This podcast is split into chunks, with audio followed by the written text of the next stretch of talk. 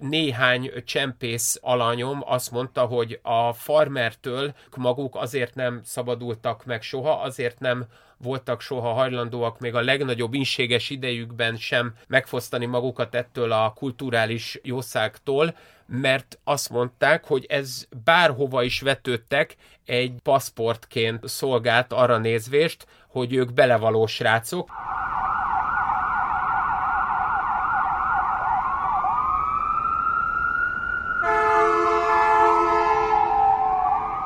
Sziasztok, ez itt a Tangó és Kes, én Topár Gábor vagyok. Sziasztok, én pedig Bezsenyi Tamás. Amikor mai beszélgetésünk tárgya, ami a farmer nadrág. Farmer, miért ne lehetne rámondani, hogy már a régi görögök is ismerték mindenre szokták mondani, de ez itt most nem áll meg. Mert az ókori görögöknél még nem volt farmer nadrág, hiszen egyébként hiába sikerült ugye Britanniát is meghódítaniuk, amennyire ezt tudjuk a különféle hollywoodi szuperprodukciókból, mint a Gladiátor vagy a 300, elviekben a skítáknak köszönhetjük legalábbis a különféle badinyós típusú magyar kutató, sumér-magyar együttműködésekre is éber kelet-európai kutatóknak a tollából tudunk azzal gazdagodni, hogy állítólag a szkíták és egyáltalán a hunoknak az Európába való megjelenése után beszélhetünk bármifajta nadrágszerű képződményről, amit az emberek legalábbis az akkori, koraközépkori, késő ókori fiatal férfiak, akik éppen készültek teljes mértékben szétbombázni az addigi ógörög és római kultúrhéroszoknak a szobrait és világát, hogy ők jelentek meg ezekkel a nadrágokkal, a kérdés természetesen csak annyi, hogy vajon ez mennyiben egy valós képződmény, vagy mennyiben beszélhetünk arról, hogy a, a Ringgraves nevű, valójában a nyugat-európai kultúrkörben, kora újkorban megjelent bridges nadrág, sátos kulöt ami alul volt budgyos, nem felül a, a fenéknél, hanem lent a, a bokánál vagy a térdnél, azzal nadrággal kezdődötte el a modern nadrágipar, vagy lehet, hogy a skitákkal. Ugyan farmer egyszerre jelenti a nadrágot is, másrészt meg az anyagot is. Így van. Lényegében ez pont olyan, mint az olajszőkítés, ami mint ö, egy Parts alapon képes nagyjából mindent lefedni, ahogy egyébként rajtad is, csak mondom a, a kedves hallgatóknak, hogy Gáboron nem csak csempész farmer Jackie van, hanem csempész farmer is, és ezek alul fölül egységet alkotnak divatirányzatilag. Teljes mértékben a 90-es évek magyar televíziózásához tudnám azzal a megfontolással kötni, hogy vasárnap délután, hogyha valaki nem nézte az RTL klubon, akkor a Forma 1-et, akkor a TV2-n ebben az idősávban ment a Walker a texasi kopó, és a Walkeren, ha emlékszel Gábor, Chuck Norrison volt elől-hátul, lényegéből tokától bokáig folyamatosan minden ruhadarab farmerből készítve. Hát ezt a stylistom az csak denim on denim megoldásnak hívja, és itt el is jutottunk addig a problematikáig, hogy egyrészt beszélünk ugye egy ruhadarabról, mondjuk egy nadrágról, amit gyakorlatilag a általam ismert összes nyelven jeansnek hívnak, csak magyarul hívják valamilyen rejtélyesokból farmer nadrágnak, és beszélünk ugyanakkor egy szövet típusról, amit meg denimnek szoktak hívni, úgyhogy a farmer szövetből készült farmer nadrág az minden más nyelven, a két farmer az két különböző szóval fejtődik meg. Így denim van. és jeans. A denim és a jeans, ez két származási hely, amit tulajdonítanak neki, mármint a farmernek, onnan származik. Az egyik az Genova. Ez a, a jeans. A jeans, ami feltehetően egy Genovából érkező pamut különlegességre akar utalni, amit a városnak nem csak az a lényeges szempontja, hogy a, a francia elnevezéséből konkludálódott, vagy alakult át, vagy romlott le, vagy satnyult tovább egy köznévvé ez a pamutféleségre való hivatkozás, hanem ez a sávoly kötésű pamutszövet az lehet adott esetben, hogy a francia Nim városában olyan anyag, ami miatt Nim városáról van szó, akkor a denim... Ez an- annak a megfejtése, ez a Serge de Nim, azaz Nimi Serge, Serge. nevű szövetről beszélünk, és a denim az ugyanúgy rövidült és leegyszerűsödött, különösen más nyelvekben történt felhasználás, akkor mint a zsilletpenge szokott mondjuk magyarul, vagy átírásban. Van egy máig ismeretlen 17. századi festő, akinek az ismeretlensége és az anonimitása miatt a mai napig csak azt a márkanevet tudjuk tulajdonítani, hogy a kék farmer mestere, és ez a 17. századi festő, ha már nem is tudjuk időrendbe sem tenni a ő általa elkészített képeket, annak ellenére feltehetően általa elkövetett műalkotások, azok nagyjából össze vannak söpörve, egy alomban találhatóak,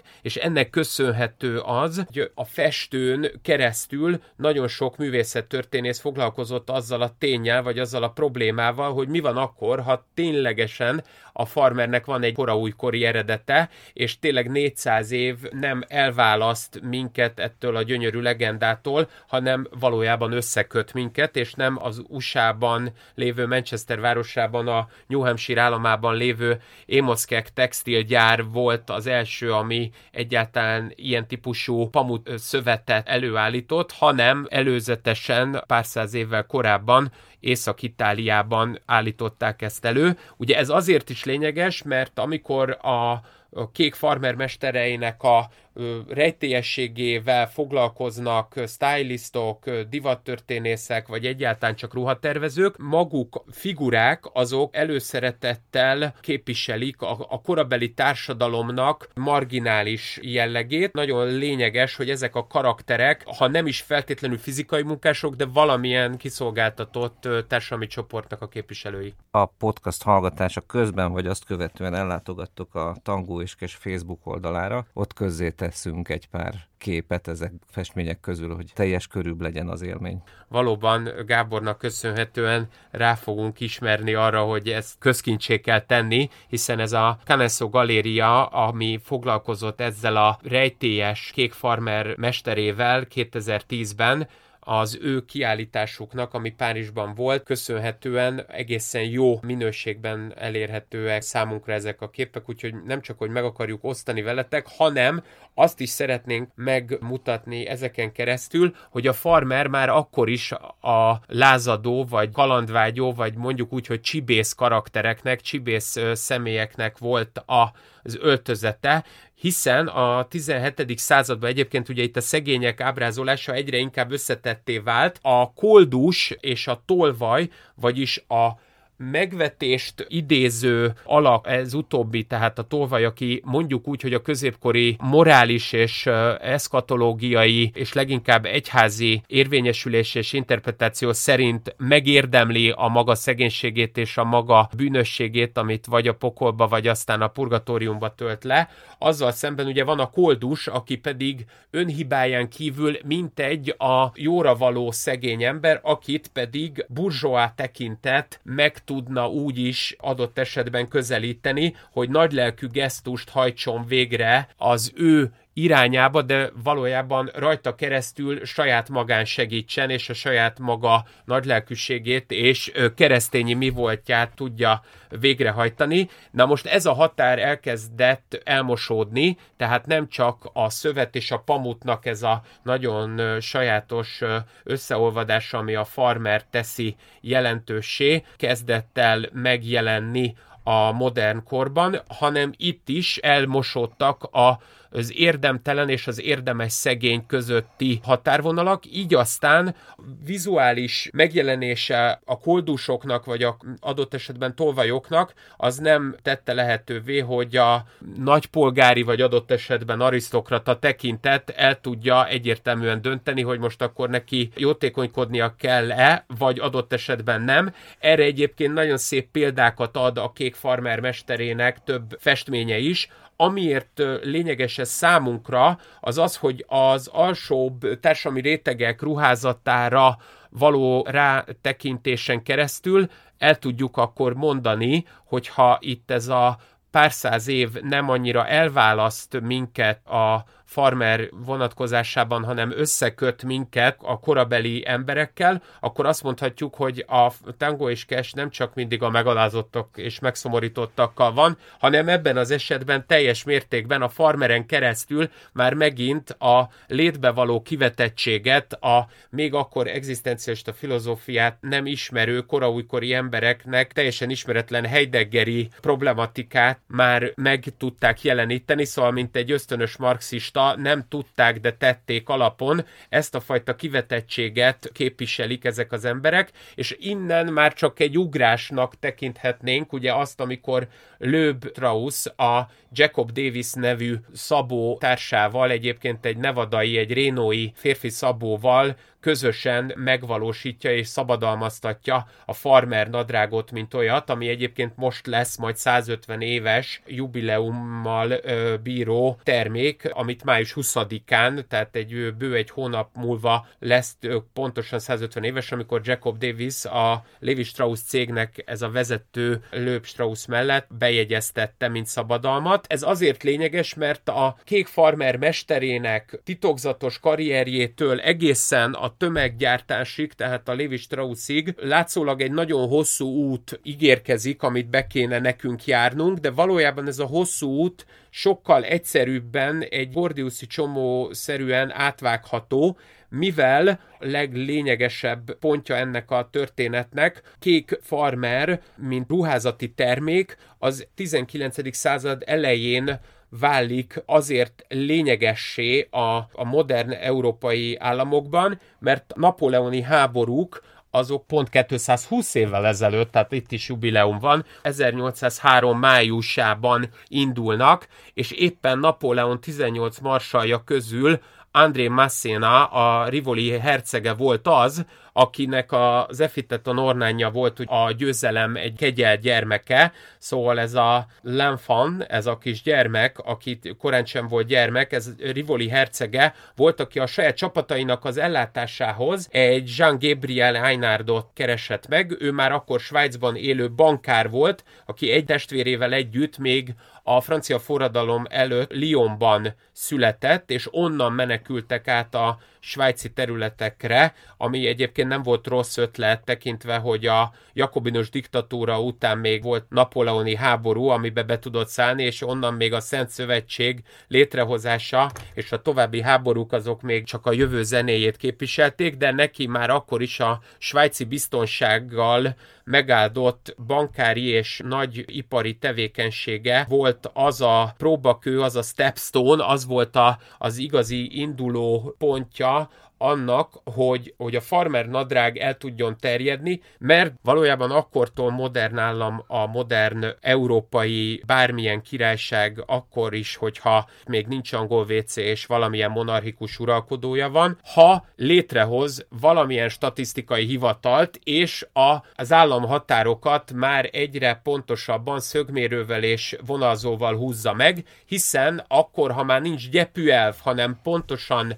lehatárolt szélei vannak egy országnak, és föl is méri, hogy pontosan hányan laknak ebben a geometriai síkban, ami persze térbeli problémát jelent, annál rosszabb euklidészi geometriának, tehát ebben a terület egységben hányan is élnek, az azért lényeges, mert akkor annyian tudnak neki adózni, és hogyha az adózást megteremtjük, és lehetővé tesszük, hogy megfejhessük azt a társadalmat, amire ráépítve államként aztán még több pénzt tudunk elvenni tőlük, akkor nem csak pénzt kérünk az emberektől, hanem azt is szeretnénk elvárni, hogy pontosan tudjuk az életkoruk, nem identitásuk és minden más, akár most már GDPR alá tartozó szenzitív adatukat, és ezen szenzitív adatok mellett van egy nagyon fontos, hogy mekkorák. Szóval, hogy például milyen magasak, mekkora a csípőbőségük, és milyen egyébként mondjuk melkas kerületük, szóval olyan oroszlános melkassal bírnak-e, mint én,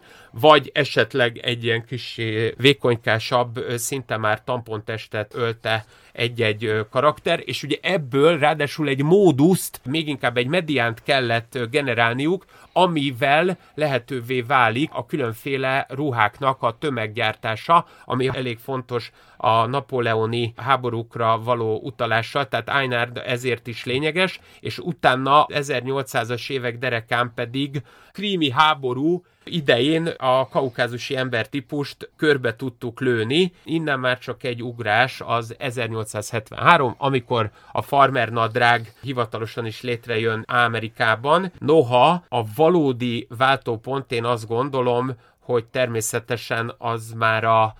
20. század fordulójához kéne, hogy kapcsolódjon, amikor először el is terjedez, és valójában talán nem is az az érdekes, hogy valamit szabadalmaztatnak, hiszen a lábtyű is például, mint zokni elterjedt a kesztyű mellett, mint kifejezés, mégse használjuk, és nem is vagyunk rá túl büszkék szegény kazinciék sérelmére, tehát sokkal fontosabb a az elnevezés helyett a használat, és ha ezt a Wittgensteini szemléletet követjük, akkor talán nem a 20. század eleje az, ami a farmer fő felfutási ideje? Akkor alig, ha nem ez lehet, de én egy picit még összefoglalnám, a, amiket eddig mondtál. Ha jól értem, onnan indultunk, hogy a napóleoni hadsereg hatékonyságát többek között az biztosította, hogy rendhagyó módon először kezdtek el azzal foglalkozni, hogy a hadsereg tagjai, tehát a katonák viszonylagosan megfelelő állapotban legyenek, illetve maradjanak. Ennek volt része az ő ellátásuk, és az ő ellátásuk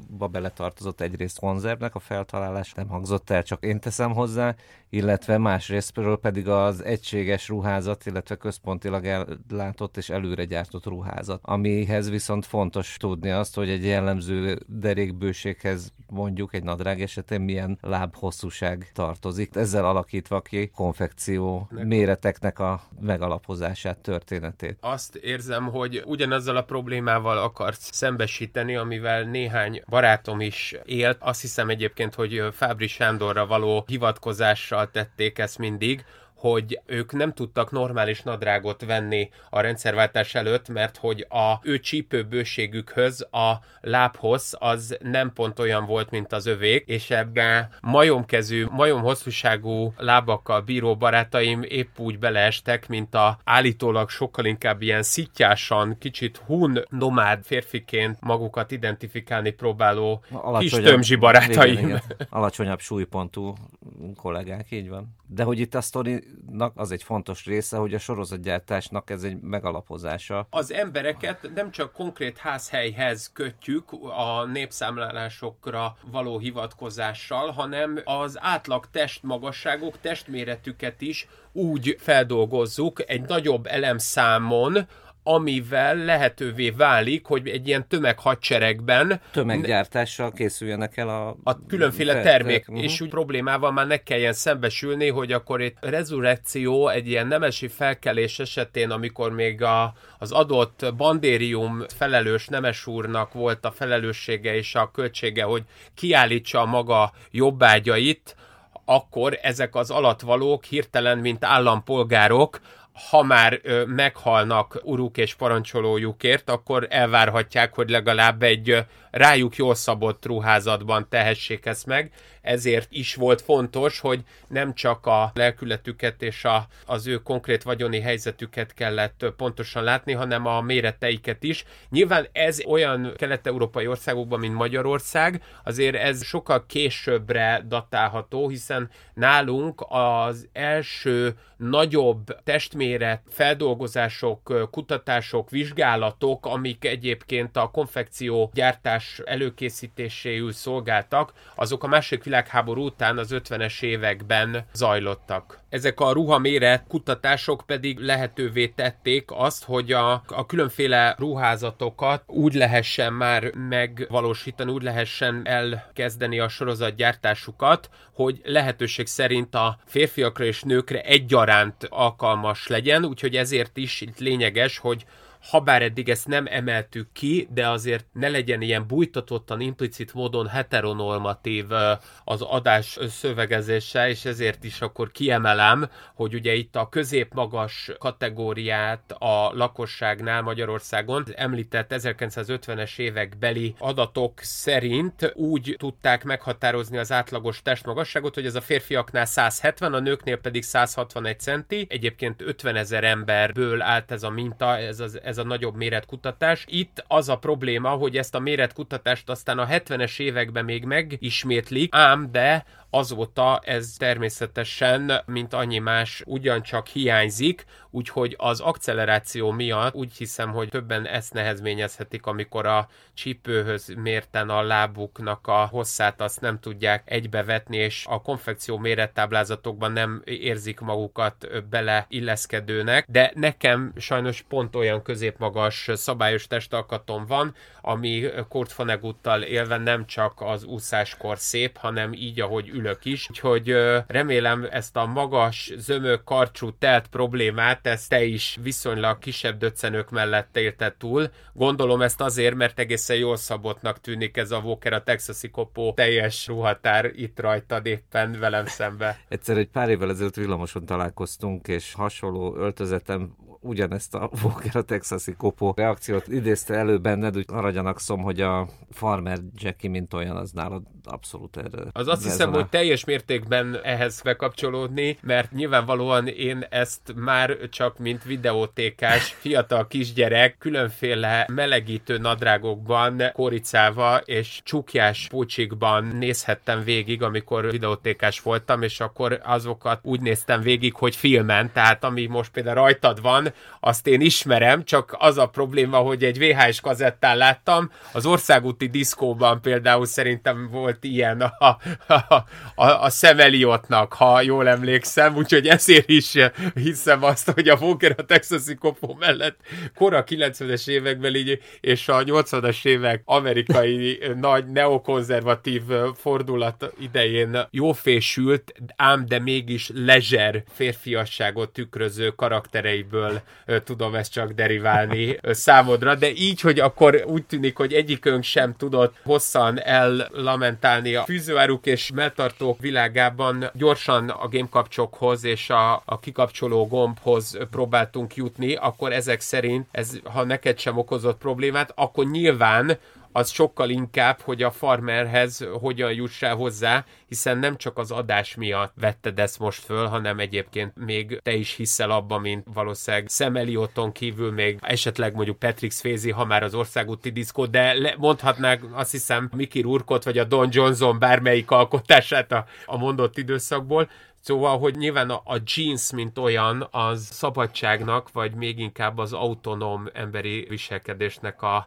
az alfája és omegája lehetett már a rendszerváltás körüli években egy olyan jól öltözött fiatalnak is, mint te. Ez így van. Visszakanyarodunk a történelmi előrehaladáshoz. A 20. századra megszületett a mérethelyes farmernadrág. És ez a mérethelyes farmernadrág annyira meg tudott születni, hogy a farmer viseletnek köszönhetően, ami eleve ezt a casual, tehát ezt a nagyon kényelmes, hatjuk, hogy a koptatottságán túl az akár lelógó, kicsit lifegő, vagy nem teljesen jól a, a testre feszülő alakja, az annyira magától értetődővé vált, hogy talán emiatt is van az, hogy a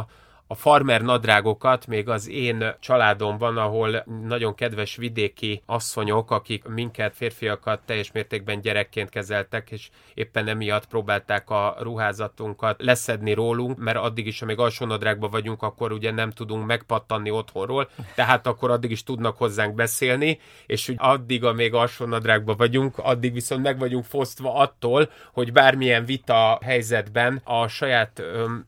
tekintélyünk kell élve nyomatékot adjunk a bármilyen mondatunknak, igen, igazából minden egyes szavunkat lehetett ezzel nevetségessé tenni, hogy leszették rólunk akár anyáink, akár élettársunk, és csak amiatt, hogy egy picit föltűröm neked, picit csak a leveszek belőle, zal a felszólítással, hogy egy kicsit jobban illeszkedővé tegye az alakunkhoz, azzal nagyon gyorsan meg tudtunk fosztva lenni a szabadságunktól, mégpedig azért egyébként, mert mindig bedöltünk annak, hogy mintha fogytál volna, ami először jól esik az embernek, és így odaadja a nadrágját, pedig egyébként a férfi szabóktól mindig megtudtam azt, hogy nem kell föltűrni, nem kell ezt levágni a, a szárból, és feljebb újra varni egy szegélyt, hanem majd kirúgja az magát, majd kidurgálódik az alapon. Nem baj az, hogyha az majd ott nagyon is kopottas lesz, így lehet az talán, hogy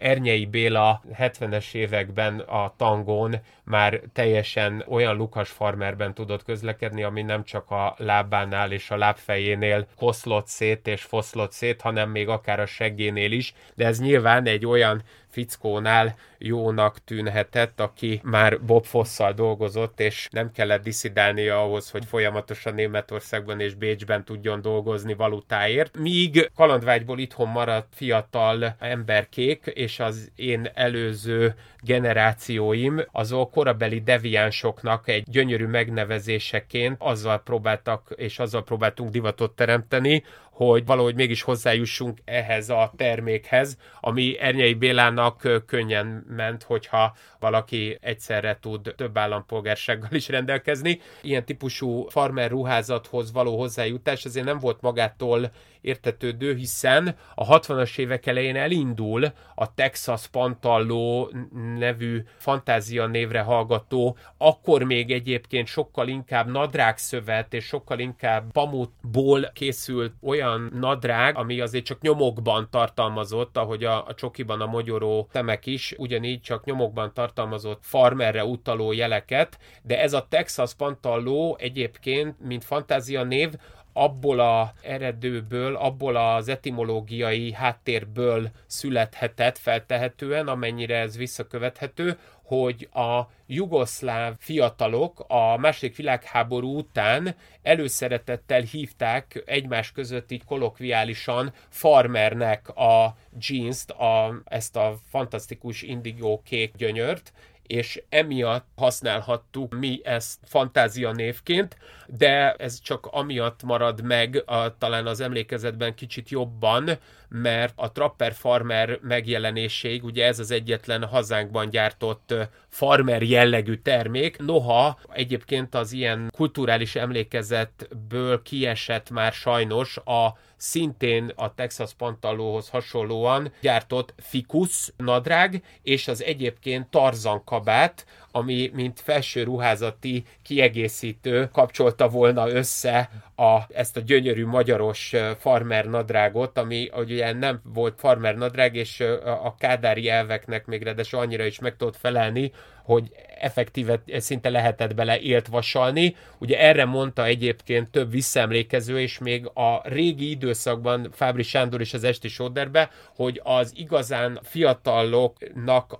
az élethelyzetében a legalsó polcra azokat az embereket tették, akiknek Texas pantalója volt, azokat az embereket, ahogy ő fogalmazott, többször és sűrűn megverték, mindenfajta indok nélkül. Annál még a mackó nadrág is jobb volt, amit ugye az intézet is gyerekekhez kapcsoltak. Minden esetre a sátorajai újhelyi szabósági KTS, vagy a pápai ruházati KTS, esetleg a Zalaegerszegi ruhagyárnak egy sümegi telephelye, természetesen előállított ilyen termékeket egészen olcsón, ilyen 120-130 forintért, de ezeket talán nem véletlenül, mivel azt hiszem a korabeli fiatalok is már inkább fölgyújtották volna ezeket, mint sem hordták volna, így a Modex külkereskedelmi vállalat előszeretettel exportálta ezeket olyan fejlődő és azóta már tényleg előttünk járó országokba, mint Chile. Mindazonáltal ezek a nadrágok csak a kezdetét jelentették annak, ami aztán a fővárosi kézműipari vállalat segítségével a budapesti nemzetközi vásáron a BMW-n a 70-es évekre már egyértelműen egy új világot jelentett, hiszen ugye a Texas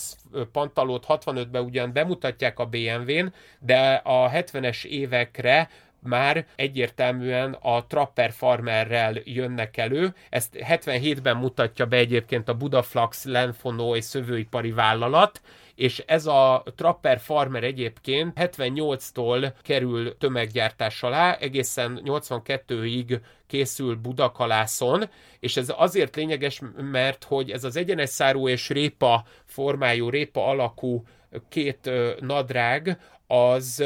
akkor jelenik meg, és ilyen értelemben ez a szocialista jellegű farmer képzés, aminek még most is van öröksége, hiszen a főutcában a mai napig még működik egy trapper farmerrel szaküzlet szak, foglalkoz. Ugyanebben az évben, és azt hiszem ez nem véletlen, ha már diktatúráról van szó, akkor a Marcaliban lévő Lévi Strauss módszertannal és teljes licenszel felszerelkezett gyárettség is 78-tól kezdi el gyártani a magyar Lévis farmereket. Tehát a május egy ruhagyárnak a marcali üzemegységében. Így van, amivel azt lehetne állítani, hogy akkor jó kádári Magyarországon nem csak, hogy túl léptünk azon a problémán, hogy a jóságos Lenin visszaadta a labdát a gyerekeknek, noha közéjük is lövethetett volna, hanem mintegy már elkezd súlyozni a magyar társadalom rétegeiben, hiszen nem kimondva, de mégis tisztában van azzal, hogy van orbitális szegénység, és ennek köszönhetően néhányan csak a, a Texas pantalót fogják tudni, és a, a Trapper Farmert megengedni maguknak, de a jobbmódúaknak pedig ott van a Levis Farmer. Ugye ez azért is lényeges, mert ugye eddigre már manökenek vannak keresztül kasul a, szerepeltetve a különféle heti, havi magazinújságokban, mint Pac Dorottya Manöken, aki egyébként egyben ilyen gyermek és ifjúsági divat kreátor is volt, és ez a Dóra asszony a, az egyik visszatérő vendége volt a különféle televízió műsoroknak, ugyanúgy, ahogy Nádor Vera, aki meg a Magyar Divatintézetnek volt ilyen művészeti vezetője, és amikor a 70-es évek derekán, pont mielőtt a Trapper és a Marcalifban készült Lévis megjelenik, azelőtt, ahogy nyugdíjba vonult, még így utoljára belekekszelt a nullás lisztbe, és azt mondta, Családi Kör című méltán népszerű televíziós műsorban, hogy hát az öregeknek is kéne hordani a farmert. Ez azért is zseniális, mert az olvasói levelek, amik ennek köszönhetően tömegével születtek meg minden újságban, minden rádió műsorban, betelefonálás formájában, tehát csak két típusú ember reagált Nádor Vera adására, a boldog és a boldogtalan, ám de ezek mind megmaradtak egy nagyon szép ilyen ideológiai hagymázas érvelésben, hogy mégiscsak a Zeneakadémián nem néz ki jól a farmer viselet, és az ilyen és ehhez hasonló tudni illik, hogy mi illik kezdetű problémával próbáltak dolgozni, ahelyett egyébként, hogy a nyilvánvalóra rákérdeztek volna, hogy ha öreg, ha fiatal, pontosan honnan is jut hozzá ehhez a farmerhez, hiszen ahogy beszélünk róla, 78-ig hivatalosan Magyarországon nem állítanak elő farmer, tehát mindenki más, aki addig farmert visel, és azok a manökenek sütő enikőig bezárólag, akik ugye hordanak is ilyen nadrágokat, addig, amíg ezek termékek nem születnek meg, és nem hozzá nagy méretes plakát kampányok, addig hát ez csak csempészáruként tud megvalósulni, és ennek köszönhető az, hogy vigyázó szemeinket korán sem kellett nyugatra vetnünk, hiszen onnan sokkal nehezebb volt ezt beszerezni. Ellenberger a hozzánk közel álló Jugoszláviából és Olaszországból, tehát a dél felé haladva ennek nagyobb esélye volt, úgyhogy mégiscsak igaza van Lovasi Andrásnak, hogy akik élni akarnak, azok délre mennek, és csak akik halni, azok északra, hiszen a 70-es évek elejéről, 60-as évek végéről beszélünk, amikor a farmer csempészet egyébként nagyon is egy divat irányzattá tud válni, akkor például csak az északi államokban van ám olyan probléma, ezt komolyan mondom Gábor, ahogy például Michelangelo Dávid szobrára, amire ráaplikálnak a 70-es évek elején egy kis rövid farmer nadrágot, azért reklámért egyedül a svéd állam próbált meg komolyabb ellenkezéseket foganatosítani hivatalos úton, még a Vatikán is elég gyorsan belenyugodott, hogy hát Dávid szobra az legalább a péniszirítséget most már teljesen elfelejtve, egyszerűen inkább csak a közízlésnek, a korszellemnek megfelelően nem fog fölfázni, és ilyen értelemben a déli államokból is, Olaszország és Jugoszlávia azért is fontos, mert az 50-es években már Jugoszláviában gyártanak olyan farmer nadrágokat, amiket mi Noviszád, vagyis Újvidék felől tudunk áthozni a Magyarországra, és ez lényeges is abból a szempontból, hogy az 50-es évek derekán a legkeményebb rákosista időszakban, amikor még Tito egyértelmű láncos kutyaként van elképzelve, aközben a délvidéki magyarokat ez egyáltalán nem zavarja abban, hogy a Kotka márkájú, egyébként Korpona városában egy ruhagyárban előállított farmer nadrágokat átcsempészék kis hazánkba, és ez az emblematikus márka az egyik első lépcsőfok, amit aztán utána tovább folytat az isztriai félszigettel való együttállás miatt az olaszországi bekapcsolódás és bekapcsolás egészen odáig, hogy a láncos kutyából végül így lánckereskedelem lesz, és ez a lánckereskedelem talán az, ami a leginkább csak ilyen halkköhentésekkel és pici zavarban lévő félrenézésekkel terhes módon halk hanghordozással jelenik meg, nem ilyen üvöltően, ahogy az a láncos kutya volt. Szóval ez az üzérkedés egyébként a korabeli hivatalos büntetőjogi tényállás szerint, ami most már korán sem politikai ideológiáknak az üzekedésében ölt testet, hanem ez az üzérkedés egyértelműen egy nagyon is for-profit tevékenység, szóval volt valami fajta protokapitalista jellege ennek a dolognak, és talán ez az a csempészet, ami ilyen értelemben még egy többletjelentés réteget is adott a farmernek, hiszen ha 53-ból úgy ismerjük a Marlon Brando filmet, a Wild One, a, a vadat, amit egyébként csak mondom a kedves hallgatók kedvére a képes újságba a rendszerváltásig vademberként sikerült magyarítani, de mondjuk az 55-ös haragban a világgal James Dean klasszikus alkotására is hivatkozva, tehát vannak azért olyan amerikai filmek, amelyekben a farmer nadrág viselete egyértelműen a szabadsághoz és a, az önállósághoz kapcsolódik, és azt hiszem, hogy a szocializmusban ez még meg négyszereződött, vagy ha tetszik, mi valójában szerintem négyzetre emeltük, sőt, talán azt mondhatjuk, hogy egy ilyen nagyon sajátos logaritmusba tudtuk helyezni, ami a végtelenségig tudott növekedni, annak köszönhetően, hogyha a csempészárunak van egy nagyon sajátos és unikális története, hogy hogyan került be az országba, hogyan is tett arra mondjuk a Pécs melletti vásáron még csak viszonteladó azonosítható vagy említhető személy, és nem orgazda volt, attól esetleg a fővárosban valamilyen lengyel piacon megvásárolta a mi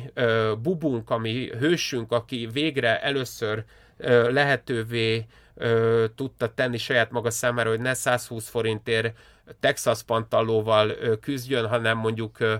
1800-2500 forint, ugye nyilván attól függően, hogy éppen melyik évről van szó, a, hozzájusson egy ilyen farmerhez, ami mégis azért egy havi fizetés volt, azzal akkor nem csak a nadrágot hordta, nem csak a nadrágnak a nyugati, vagy legalábbis különutas politikát folytató országnak a emblematikus képviselőjévé vált, és ilyen ő maga is különutassá, hanem még a sztorival megspékelve azonnal adott egy apropót saját maga számára, hogy hogyan is kezdjen el bármilyen beszélgetést, ha ismerkedni akar. Belegondolni is megdöbbentő mából visszanézve, hogy mennyi pénzt költöttek az emberek, vagy voltak hajlandók költeni az emberek egy-egy ilyen farmernek a beszerzésére Magyarországon, mert amit említettél, ez az 1800-2500 forintos összeg, ez nagyjából egy havi fizetés tett ki. Így van, és még ebben ugye nincs beleszámítva az a költség, ami az utánajárásnak volt köszönhető, vagy csak egyáltalán annak, hogy azért a tangó piacon, amikor a, már az az Ecseriről kiköltözik 63-ban a Nagykörösi útra, akkor hát ö, azt elmondhatjuk talán a fiatalabbak kedvér, akik ö, nem ö, jártak oda rendszeresen minden hétvégén, ha bár egyébként a mai napig minden nap nyitva van, szóval ezt szeretném tudatosítani a kedves hallgatókba, tehát bármikor lehet menni, de hétvégén érdemes,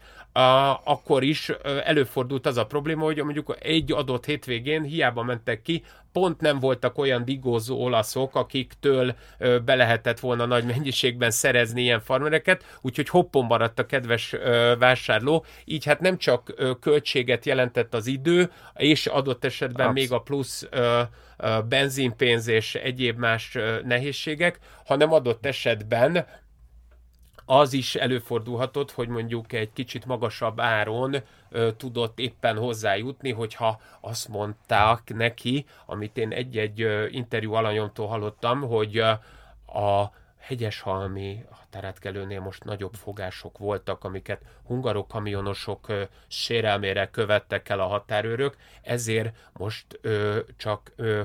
limitált ö, számban érhetők el ezek a nadrágok, úgyhogy a 2500 forint nagyon gyorsan tudott annak akár a többszörösre lenni, de nyilván ö, általában a duplájánál többet nem szoktak, vagy nem volt ildomos elkérni.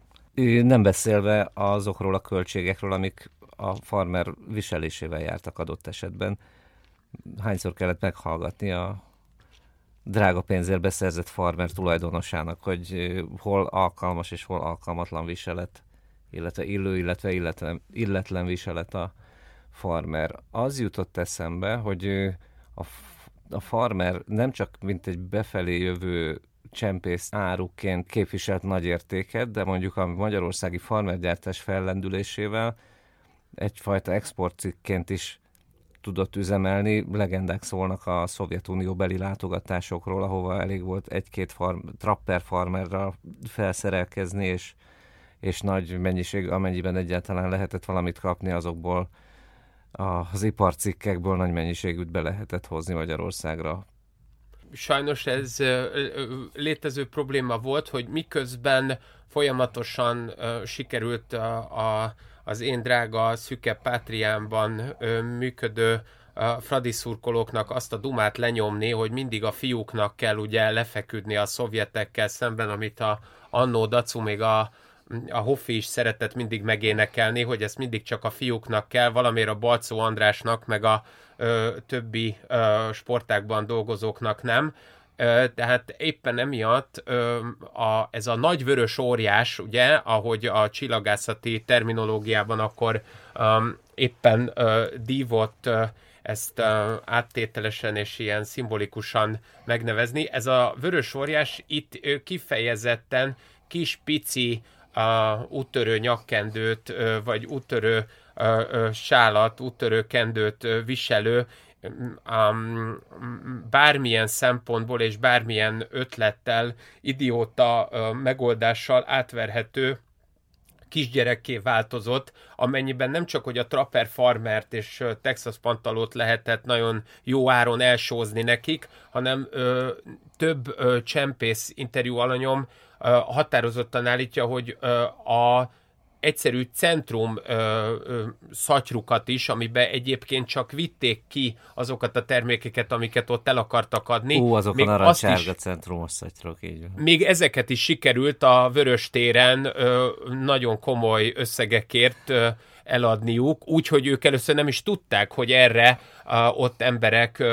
szeretnének egyáltalán uh, uh, aukciót rendezni ott gyorsan, frissen, hirtelenjében. Ott a nagy kihívást azt hiszem az jelentette, hogy az így szerzett rubelből utána, hogy az így szerzett rubelt utána mire költsék el, illetve mit tudnak belőle vásárolni. Ez egy fontos problematika volt, amit uh, nyilván a majd egy következő adásunkban remélhetőleg föl emlegetett karakter is előszeretettel mesél, Vaszlavi gazember László, aki Lvov városában tanult számítástechnikát, hogy a kokomlistás termékeket sem volt érdemes, ha bár a Szovjetunió kérésére loptuk be mi magunk is a bulgárokkal együtt, nem a szovjetektől vettük mi magunk sem át, ha már olyan közel volt egyébként München és Bécs.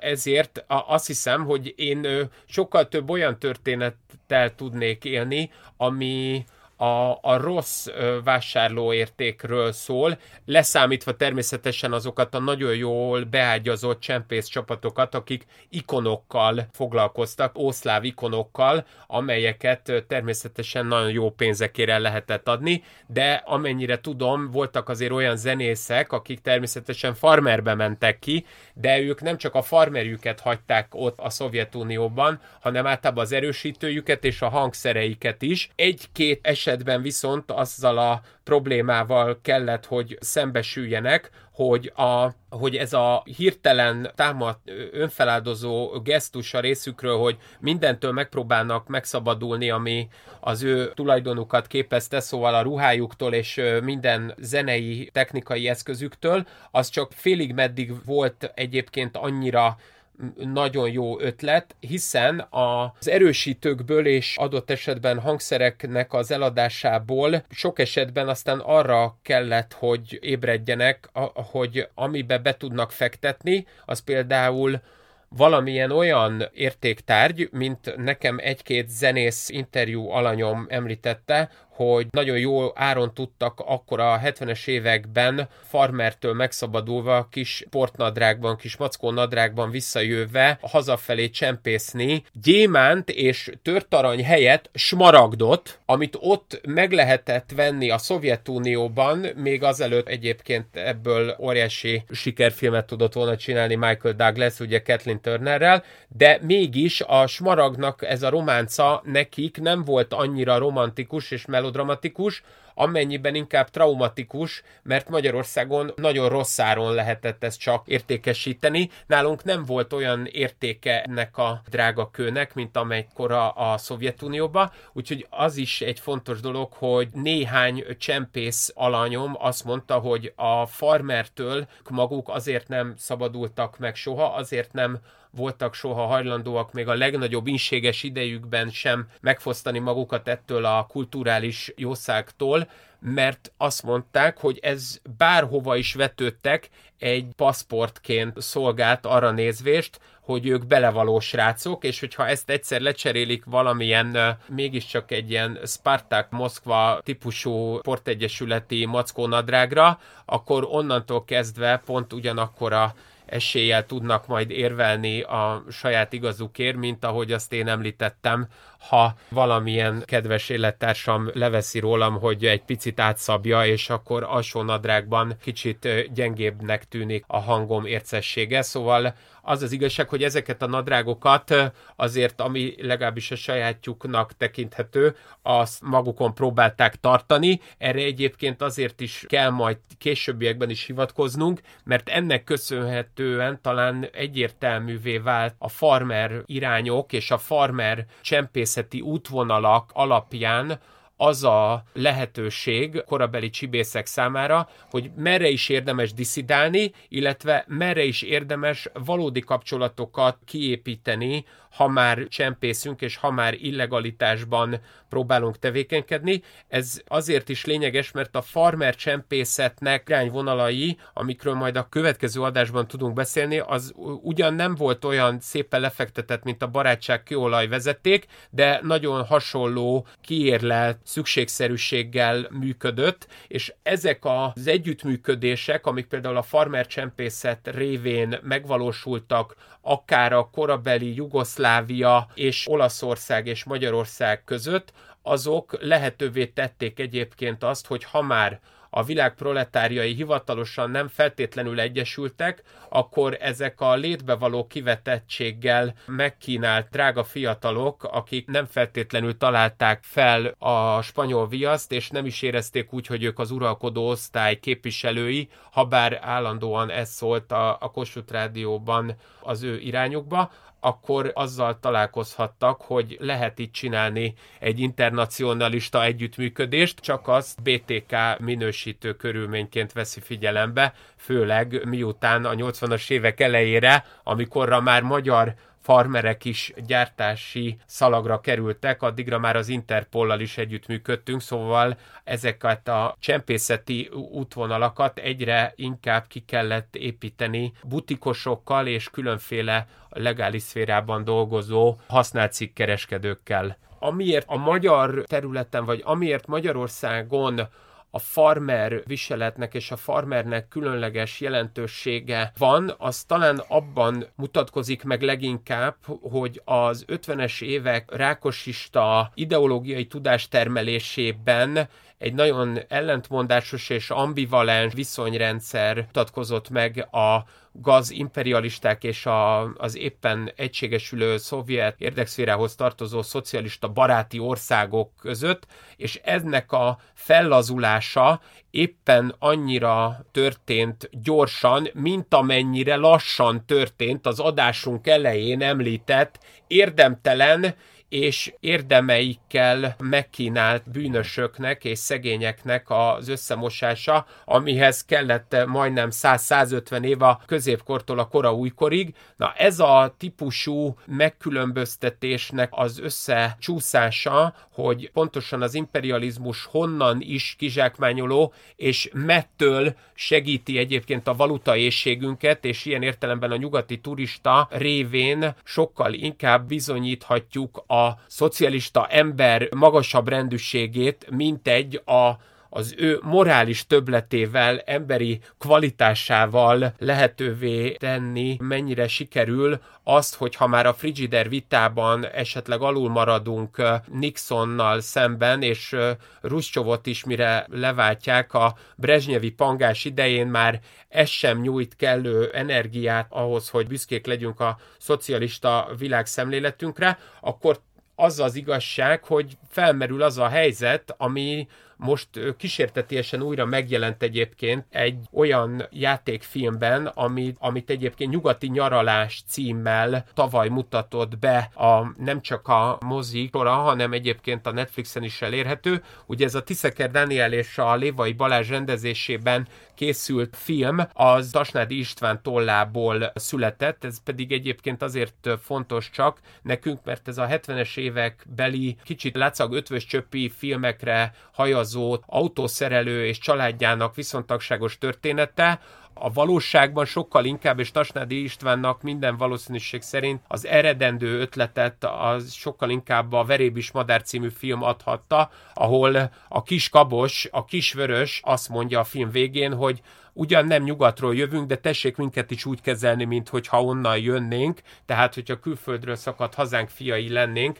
noha nincs akkora valutánk. Ezt azért is említem, mert hogy ennek a filmnek köszönhetően, és egyáltalán a 60-as évek második felében ugye a körszálló, az Interkontinentál, és egyáltalán a Hilton szálló, mint a fővárosba, majd aztán a vidéki nagyvárosokba is leszüremkedő hotel beruházások segítségével a turizmusnak, és elsősorban nyilván a nyugati turizmusnak lehetővé válásával és elősegítésével ez a farmer csempészet olyan típusú bűncselekményé vált, amiről természetesen mindenki tudta, hogy csak csempészáruként lehet az a nadrág a fenekemen, mégsem okozott sok embernek fejtörést az, hogy miért nem indítanak mindenki ellen külön-külön büntetőeljárás, hiszen ez egy előlépés volt arra nézvést, amit aztán a 70-es évek derekán sikerült egyébként a magyar államnak azt hiszem, mint egy barbatrükként megvalósítani megvalósítania, nevezetesen azt, hogy 1975-ben jutott el oda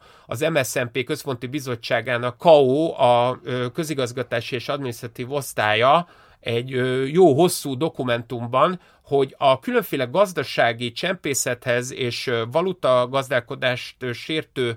bűncselekményeknek a nyomozása olyannyira nehézkes, olyannyira problémás egyáltalán a rendőröknek és az ügyészeknek a konkrét szocialista gazdálkodás rendjének a megértése, hogy egyszerűbb, hogyha inkább nincs ezen bűncselekményekre nézve kötelező érvényű hivatalból való üldözöttség, ami ilyen nyakatekert megfogalmazással szemben egyszerűen flasztervagányul azt jelenti, hogy az állam döntött el, hogy milyen gazdasági bűncselekmény, milyen csempészeti valutával összefüggő bűncselekményben kíván nyomozni, és milyenben nem, ami nyilvánvalóan nem az erőforrások végességével függött össze, hanem inkább azzal, hogy mi az, amit még meg tud érteni az egyébként saját maga által kreált szocialista gazdálkodás, és mi az, amit már ő maga nem tud fölfogni, mert ez az 1975-ös dokumentum az olyan súlyos kijelentéseket tett egyébként a, az igazságügyi minisztérium és a belügyminisztérium együttműködésében, meg a legfőbb ügyészséggel és az, az akkori országos rendőrfőkapitánysággal egynak a vezetőiből álló koordinációs bizottság előtt, olyan megállapításokat kellett, hogy tegyen, hogy sajnos amilyen büntetőjogi tényállással elindul egy nyomozás, azt mire az ügyészhez ér, át kell minősíteni, és aztán a bíró előtt derül ki, hogy a hűtlen kezelés valójában csalás, vagy adott esetben az egyszerűnek tűnő, adott esetben az üzérkedés is lehet, hogy szépen átalakul valuta gazdálkodás sértő bűncselekményé, és ezeknek a büntetőjogi tényállásoknak ez a nagyon gyors átfolyása egyik közlekedő edényből a másikba lehetővé tette, hogy annyira összemosódtak, és annyira egy egy masszának tűntek, és mint a koptatott farmer teljes mértékben egy leselejtezés előtt álló tudásanyagként tűnt fel az államaparátus vezetői számára, hogy úgy gondolták, hogy akkor inkább, ha már nem tudjuk koordinálni és kontrollálni a saját gazdálkodási rendünknek a vakfoltjait és az azokkal kapcsolatos visszaéléseket, hiszen az elkövetők sokkal jobban értik hozzánk képes gazdálkodásunk rendjét, akkor mi lenne, hogyha a bűnösök helyett kreálnánk lebukottakat, egy-egy nagyobb jelentőségű, vagy egy-egy időben szépen elszórt olyan ügyben találnánk meg a saját magunk szerepét és funkcióját, amivel, mint egy kirakatban lévő márkával tudnánk pontosan ugyanúgy házalni, ahogy a farmer is teszi ezt a mai napig. Szóval a kiskereskedelmi kirakat üvegek mögé rejtett nagyértékű ruházati tárgyakhoz hasonlóan kiraktunk az ablakba, kiraktunk a sajtócikkeivel és a televíziós műsorokkal egy-egy olyan ügyet az ablakba, amivel bizonyítottuk, hogy nálunk egyébként van bűncselekményeknek számon kérhetősége, és egyben lehetővé tettük a bűnösök helyett a lebukottaknak a megtalálásával és kiválasztásával, azt a nagyon kis szép kápolnaszerű, szinte már-már mágikus, már szakrális lehetőséget, hogy bizonyos emberek nyilvánvalóan, ahogy a szentséget kiadja a pap, úgy azzal, hogy ha nagyon jó minőségű és nagyon jó csempész farmerrel seggén vagy, ahogy te éppen a melkasán megjelenik, az például akkor az első indikátora, az első lakmuszpapírja, és sikeresen pozitív elváltozást eredményező lakmuszpapírja arra nézvést, hogy vele érdemes bizniszelni, vele érdemes csencselni, hiszen ő már pénzénél van, neki már megvannak a jó kapcsolatai, és ennek köszönhetően a farmer az azt hiszem, hogy a késő kádári Magyarországra végül eljutott oda, hogy a gyűlölt amerikai imperialista métejnek, a Jampec és egyáltalán a lumpen proletariátusnak véglényeknek a megnyilvánulása és ruházati termékéből egészen konkrétan olyan kulturális jellé, olyan kulturális termékké tudott növekedni és fejlődni, ami az elsődleges jelentése tudott lenni arra nézvést, akár egy el nem kötelezett harmadik országbeli külkereskedelmi szakreferens számára, vagy akár egy ne Isten nyugati ország diplomatájának, hogy na itt van egy fickó, aki szocialista országok internacionalista együttműködése helyett a bűnelkövetés és a csibészség internacionalista lehetőségeivel és hálózatába beágyazva képes neki adott esetben for-profit módon örömet fakasztani és örömmel járulni hozzá a következő ö, hétvégi mulatságához, ha már egyébként úgyis április elsője lesz.